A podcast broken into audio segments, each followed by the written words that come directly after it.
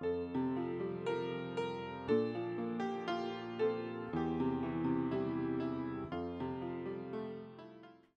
and peace to you, and welcome to Faith Lutheran Church. My name is Candace Wassell. I'm the pastor here at Faith. It is such a joy to have you visit with us. You are welcome. So welcome in every part of Faith's community. You are welcome to join us in person at worship on Sundays. You're welcome to visit us online. You're welcome in our mission and our fellowship, and most important, you are welcome at the Lord's table.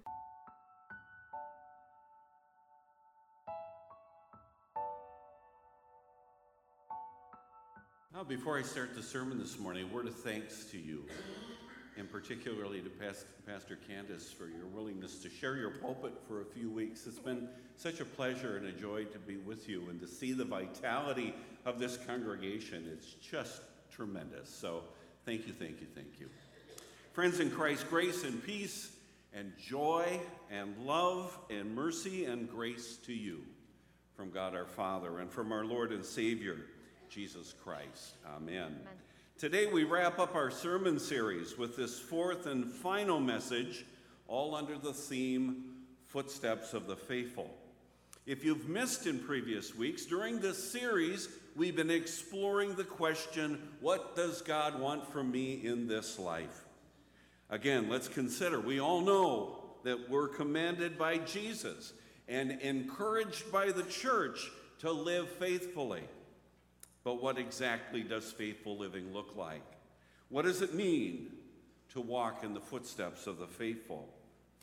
Over these four weeks, we've been considering the lives of four individual Christians, four real life people who undoubtedly ask those same questions themselves. These four, I remind you, were all just ordinary people, just like you and me. Each of them responded to the call of faith in unique ways. Their faith led them to make choices, and because of their choices, they each become an example of faithful living for us and others. So today, our subject is surprise, not a saint or a member of the clergy or somebody who sacrificed their life for Jesus. Today's subject is a painter, a guy with a brush before we introduce that painter, Matthias Grunewald, I'd like to start with a little art lesson, though, if I may. I wonder how many of us are acquainted with the expression artistic license or an artist's license? I bet most of us are familiar with the concept. The idea is that artists don't have to create a photographic reproduction of what they're portraying they get to give it their own interpretation, right? If a graphic artist wants to show a picture of a forest and all the trees in the forest look like sprigs of broccoli, well, they can do that, of course. If a painter wants to paint a bunch of bananas, but paints the bananas all purple and hot pink, well, that's their right. They can exercise their artistic license and choose to go whatever direction they like. So, painters and sculptors and other artists have a lot of power, don't they? I don't know how much you may have thought about this.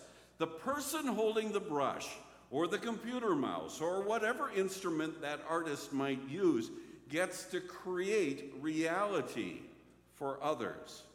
Most of the time, this is pretty harmless. Who cares if the trees look like broccoli or the bananas aren't yellow? We all know what real trees and real bananas look like, after all. But what if you've never seen a banana before? What if you've never seen a tree? If that's the case, the broccoli tree is the first tree you've experienced. That image shapes your expectations. It becomes for you your reality. Now let's add another shot of reality to this. It's not only the person holding the brush who gets to create reality for others, but it's also true that sometimes the person paying the person holding the brush gets to create reality for others. I mean, if someone else is powerfully influencing, influencing what you think or what you expect about something based on the image they've presented to you, wouldn't it be wise for you to know what their agenda is in presenting that image? Let me give you an important example. Nobody alive today has seen Jesus. We really don't know what Jesus looks like. For that matter, we don't know what God the Father or the Holy Spirit or St. Peter or St. Paul or Mary or Martha or any other biblical character looks like. But artists have given their interpretations or the interpretations that others have paid them to give. I want to be clear about this. There are agendas at work in these images.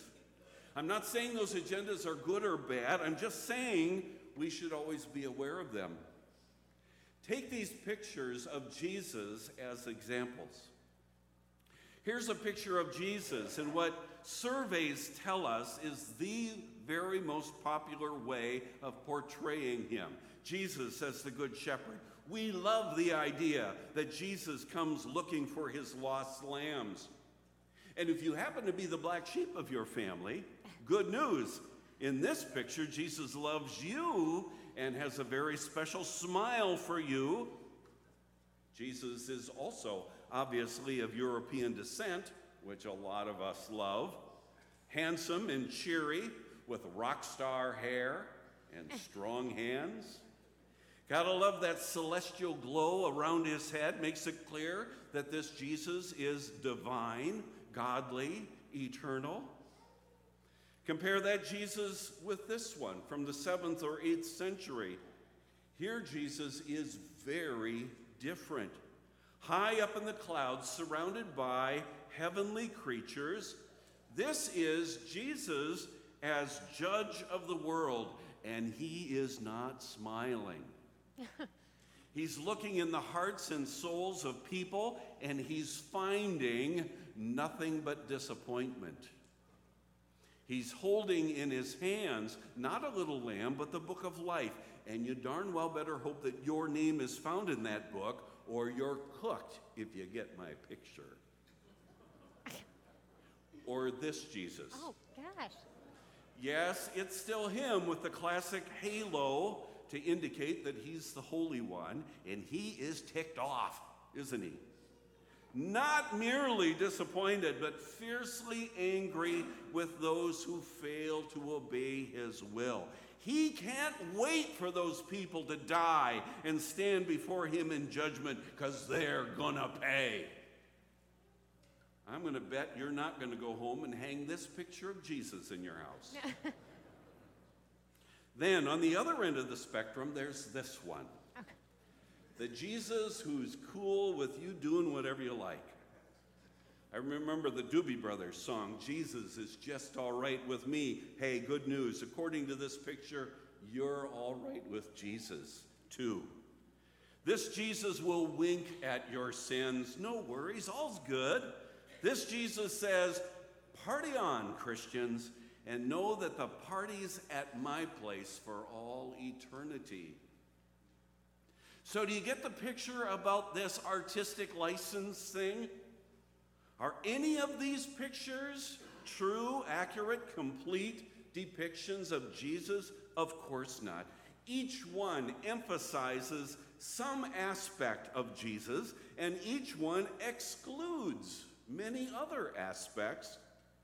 Taken individually, if they were the only picture of Jesus you'll ever see, honestly, each one of them could, could be considered heretical, a false teaching.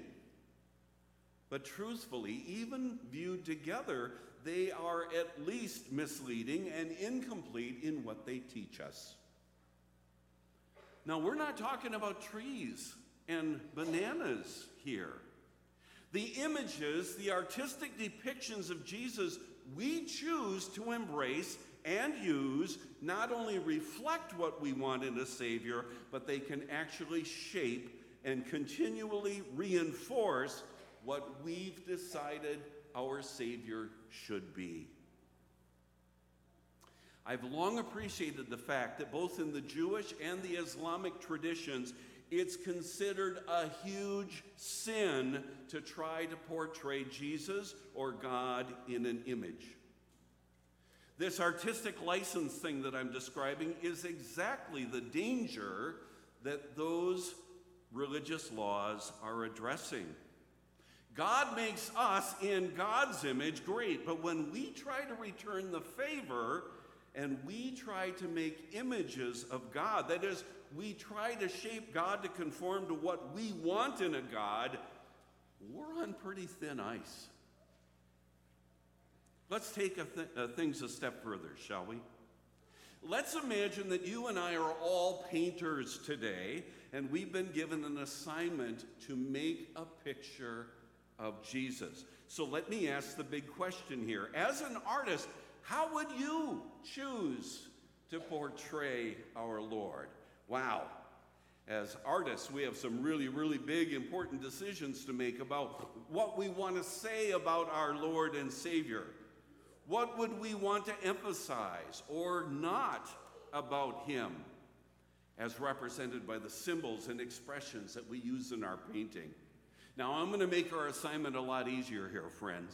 For simplicity's sake, we're only going to take on one single aspect of our portrait of Jesus. We're going to focus on what hat we're going to give him to wear. That sound easy enough? We're going to choose a hat for our Jesus painting, the one that suits him the best, in our opinion. So I have some options to consider. Are you ready? So, some of us might choose this one. A graduate's mortarboard hat might be just right for your picture of Jesus. After all, we believe that our God is all knowing, right? Omniscient. A mortarboard hat is a symbol for being knowledgeable, of academic accomplishment. What do you think? A good choice? Or you might choose this hat a police officer's hat. Is your Jesus all about right and wrong? About enforcing the law? I just read a comment online about how Jesus wants us to live according to the Ten Commandments he gave us. Uh, wrong half of the Bible, I'm afraid, but good for a laugh. Is your Jesus all about controlling behavior? For some of us, we might choose a chef's hat for Jesus, representing the Jesus who provides for our physical sustenance. Do you remember after Jesus fed the 5,000 in the countryside, a little bread, a few fish, the crowd was ready to make him their king, so they'd always have enough to eat. Or maybe you'd prefer that Jesus wear this kind of hat the old school doctor's reflected light mirror. Jesus, the healer. Jesus, who comforts me in my time of illness. Jesus, the one who can make my sickness go away. Maybe it's the Jesus of the second opinion or the healer of last resort, but healer just the same. And then there's this kind of hat, the magician's hat. Holy cats, Jesus, you who turns water into wine and calms the storm, I sure hope you got a good, good one up your sleeve for me. Work a miracle for me here, Jesus. Would you like your portrait of Jesus to have this hat? Or how about this one? A crown. Jesus, the King of heaven, Jesus sitting on a cloud or returning on a cloud in majesty and wonder, Jesus, the King of the universe, all powerful. Some of us would surely vote for this hat, while others might be more comfortable with this one a Puritan's hat. Because wasn't Jesus all about purity about knowing the rules and following them. And better yet, the followers of Jesus get to enforce those rules on those around them. Some Christians love that idea that faithfulness is all about making sure that everybody lives by their rules. This would be a good hat to choose if you're in that camp, right? But of all the hats we might choose for our portrait of Jesus, remarkably enough, the one I suspect would be most popular would be this one. a Santa hat. It tells us that Jesus is the one we go to with our wish list. It suggests that it's Jesus' job to make us happy, to fill our stockings and our lives with sweet things. I know there are Christians who would choose this hat. Christians who believe that Jesus is concerned about and working hard to achieve their personal prosperity. Oh, yeah, I want that Jesus hat for sure. Well, Matthias Grunewald was a painter who actually did paint a picture of Jesus. And that picture of Jesus would not be complete until Grunewald put, gave Jesus something just right to wear on his head. Grunewald lived in the late 15th and early 16th centuries. You might guess from his name that he lived in Germany, and his life overlapped in years with another famous German, a Roman Catholic monk priest and theologian named Martin Luther, architect and founder of the Protestant Reformation that we celebrate this Reformation Sunday. While we can't be certain that the two of them ever met, there's no question that Luther would have wholeheartedly agreed with what Grunewald chose to put on Jesus' head. Guess what? It wasn't any of the hats that I showed you. Not a one of them would have been right. What Grunewald painted on Jesus' head was this a crown of thorns. A symbol of great suffering and shame, a symbol of torture and humiliation. And this crown of thorns is only one of the many surprising elements that Grunewald chose to include in his painting of Jesus. And what a painting it is! More accurately, it's a set of paintings, at least 10 different panels that illustrate various scenes of the life, death, and resurrection of Jesus. It's called the Isenheim Altarpiece, completed in 1515. Here you can see it on display in the Isenheim Chapel. It's huge, with some of the painted panels attached like wings on the outside edges that can be opened and closed to display different images. It took several years to paint. The biblical figures on it are painted life size. Here's John the Baptist pointing to Jesus and saying, I must decrease and he must increase. And at his feet is a little lamb with blood squirting out of its neck into a communion chalice representing Jesus as the Lamb of God, sacrificed for our salvation. But you know, central to it all is this stunning picture of Jesus dying or dead on the cross. It's impossible to imagine, it's impossible to ignore the horror of the crucifixion, the agony that Jesus has experienced. Now, other painters up to this time had chosen very different approaches in portraying Jesus. Good heavens, Grunewald, why not this one? With Jesus glorified in heaven, supreme in power, transcendent in wonder and light, far removed from the pain and agony of his human existence. Or this one, come on, Grunewald. Why not stick with the images of the risen Christ, resurrected to live among the saints on another, more fantastic and glorious plane of existence? But no. Grunewald had a different agenda to work at work in the Isenheim altarpiece, a very specific agenda. Instead, he chose to include the most gruesome aspects of, uh, I'm sorry, the most gruesome aspects of Jesus on the cross. Hands and feet contorted in agonizing pain, blood dripping from the spikes driven through living flesh. And absolutely everywhere on Jesus' body, writhing and emaciated, Wherever his skin is seen, he is covered with sores and riddled with thorns. Unbelievable and horrific agony. There's simply no other way to put it.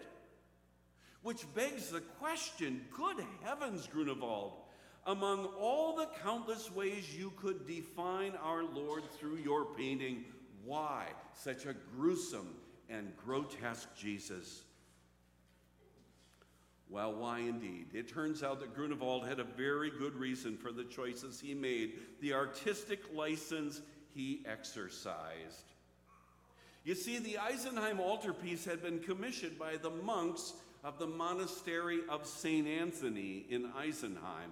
And those monks had a very special ministry, a truly exceptional calling to serve Christ by caring for the sick, and particularly those suffering from the medical horrors of the time bubonic plague and skin diseases, especially from ergotism, a dreadful disease that came from eating fungus infected grains, a common part of the diet of the poor in the Middle Ages. The disease is also known as ergotoxicosis. Sound bad? Ergot poisoning and St. Anthony's fire.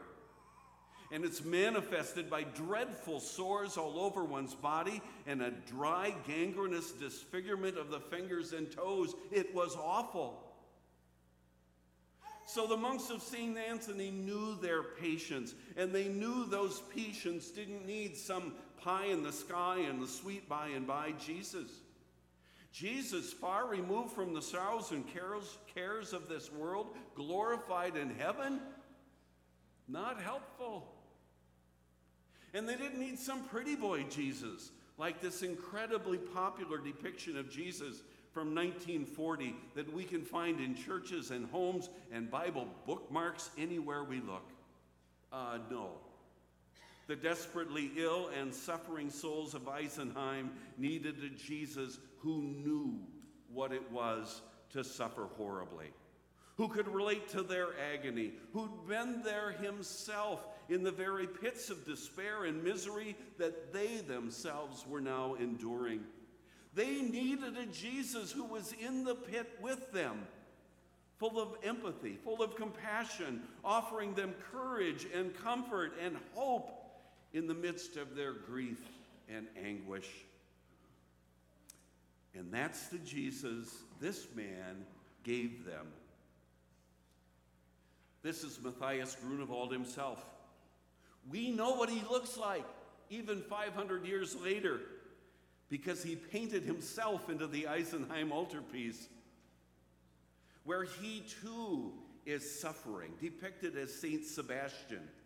Saint Sebastian was an early Christian sentenced to death by a firing squad of Roman archers for the crime of sharing the story of Jesus with his fellow Roman soldiers. He's in the panel to the left of the crucifixion scene in the altarpiece. So, is it horrific? Grunewald's painting? Grotesque? A horror show? Yes, it's all of these things. And at the same time, I think it is an incredible illustration of grace that Grunewald created. Grace, God's undeserved love. Grace, the cornerstone and foundation of our relationship with God. Grace, the essence of the gospel and the very definition of Christ's compassion. That seeing us in our sin, destined to eternal separation from God and God's love, Jesus set aside the throne and crown and power of heaven. For what? To take on human form, to be with us in our sorrow, with us in our suffering, with us in our worries and our despair and our challenges of every sort. Jesus knows what it is to be human, a puny, mortal human. And Jesus honors that and redeems that and lifts us up in spite of our sins, our failures. I don't know about you, but that's exactly what I need in a Savior. Today and every day, I think Grunewald chose exactly the right thing to put on Jesus' head a clear and certain sign of grace and good news that in Christ God is with us. God is with you in your trials and tribulations. God is with you in life and in death. God is with you in all of your tomorrows, and God not only walks with you, but in holy and amazing love, God gives you salvation. Not because you're so good, but because God is so good. And friends, there's no truer or more beautiful picture than that. In Jesus' name, amen. Amen.